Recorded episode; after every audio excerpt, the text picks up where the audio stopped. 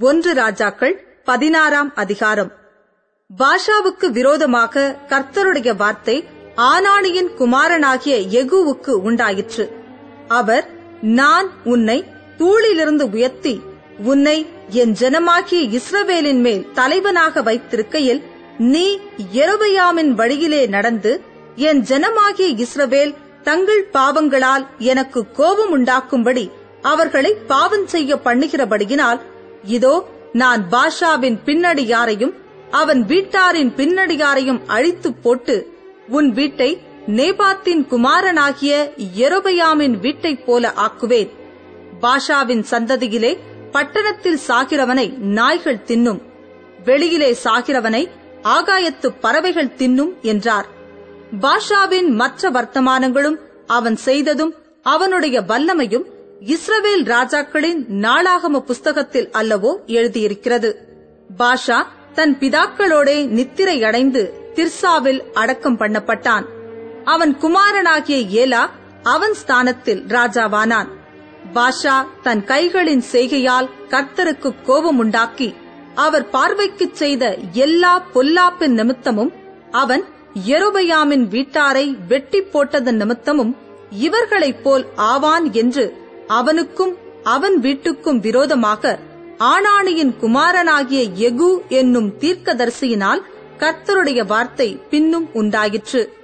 யூதாவின் ராஜாவான ஆசாவின் இருபத்தாறாம் வருஷத்திலே பாஷாவின் குமாரனாகிய ஏலா இஸ்ரவேலின் மேல் திர்சாவிலே ராஜாவாகி இரண்டு வருஷம் அரசாண்டான்.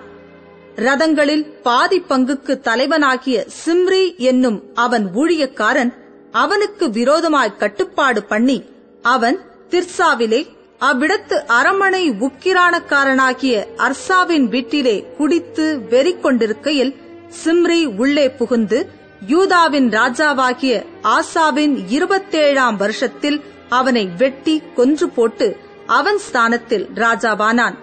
அவன் ராஜாவாகி சிங்காசனத்தின் மேல் உட்கார்ந்தபோது அவன் பாஷாவின் வீட்டாரையெல்லாம் வெட்டி போட்டான். அவன் இனத்தாரையாகிலும் அவன் சிநேகிதரையாகிலும் சுவரில் நீர்விடும் ஒரு நாயையாகிலும் அவன் உயிரோடே வைக்கவில்லை. அப்படியே பாஷாவும் அவன் குமாரனாகிய ஏலாவும் தங்கள் வீணான விக்கிரகங்களினாலே இஸ்ரவேலின் தேவனாகிய கர்த்தருக்கு கோபமுண்டாக்கிச் செய்ததும் இஸ்ரவேலைச் செய்ய பண்ணினதுமான அவர்களுடைய எல்லா பாவங்களின் நிமித்தமும் கர்த்தர் தீர்க்கதரிசியாகிய எகுவினால் பாஷாவை குறித்து சொல்லியிருந்த அவருடைய வார்த்தையின்படியே சிம்ரி பாஷாவின் வீட்டாரையெல்லாம் அழித்துப் போட்டான். ஏலாவின் மற்ற வர்த்தமானங்களும் அவன் செய்தவை யாவும் இஸ்ரவேல் ராஜாக்களின் நாளாகம புஸ்தகத்தில் அல்லவோ எழுதியிருக்கிறது. யூதாவின் ராஜாவாகிய ஆசாவின் இருபத்தேழாம் வருஷத்திலே சிம்ரி திர்சாவிலே ஏழு நாள் ராஜாவாயிருந்தான். ஜனங்கள் அப்பொழுது பெலிஸ்தருக்கு இருக்கிற கிபத்தோனுக்கு எதிராக பாளையம் இறங்கியிருந்தார்கள். சிம்ரி கட்டுப்பாடு பண்ணி ராஜாவை கொன்று போட்டான் என்பதை அங்கே பாளையம் இறங்கின ஜனங்கள் கேட்டபோது இஸ்ரவேலர் எல்லாம் அந்நாளிலே தானே பாளையத்திலே படைத்தலைவனாகிய உம்ரியை இஸ்ரவேல் மேல் ராஜாவாக்கினார்கள். அப்பொழுது உம்ரியும் அவனோடே கூட இஸ்ரவேல் அனைத்தும் கிபத்தோனிலிருந்து வந்து திர்சாவை முற்றுகை போட்டார்கள். பட்டணம் பிடிப்பட்டதை சிம்ரி கண்டபோது அவன் ராஜாவின் வீடாகிய அரமனைக்குள் பிரவேசித்து தான் இருக்கிற ராஜ அரமனையை தீக்கொளுத்தி அதிலே செத்தான். அவன் கர்த்தரின் பார்வைக்கு பொல்லாப்பானதைச் செய்து எருபையாமின் வழியிலும் அவன் இஸ்ரவேலை பாவம் செய்ய பண்ணின அவன் பாவத்திலும் நடந்ததினால் கட்டிக்கொண்ட அவனுடைய பாவங்கள நிமித்தம் அப்படி நடந்தது.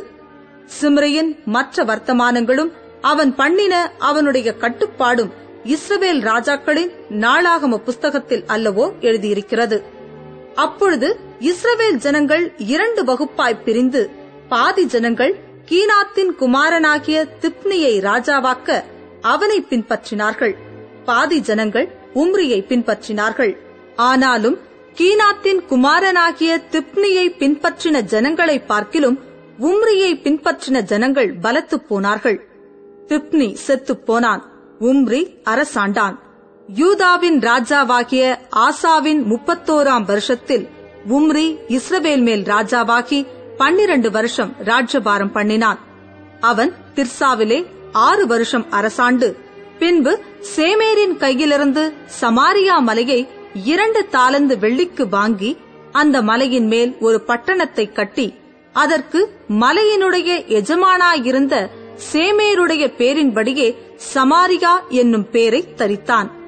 உம்ரி கர்த்தரின் பார்வைக்கு பொல்லாப்பானதைச் செய்து தனக்கு முன்னிருந்த எல்லாரை பார்க்கிலும் கேடாய் நடந்து நேபாத்தின் குமாரனாகிய எருபயாமின் சகல வழியிலும் இஸ்ரவேலின் தேவனாகிய கர்த்தருக்கு தங்கள் வீணான விக்கிரகங்களாலே கோபமூட்டும்படியாய் இஸ்ரவேலை பாவம் செய்ய பண்ணின அவனுடைய பாவங்களிலும் நடந்தான்.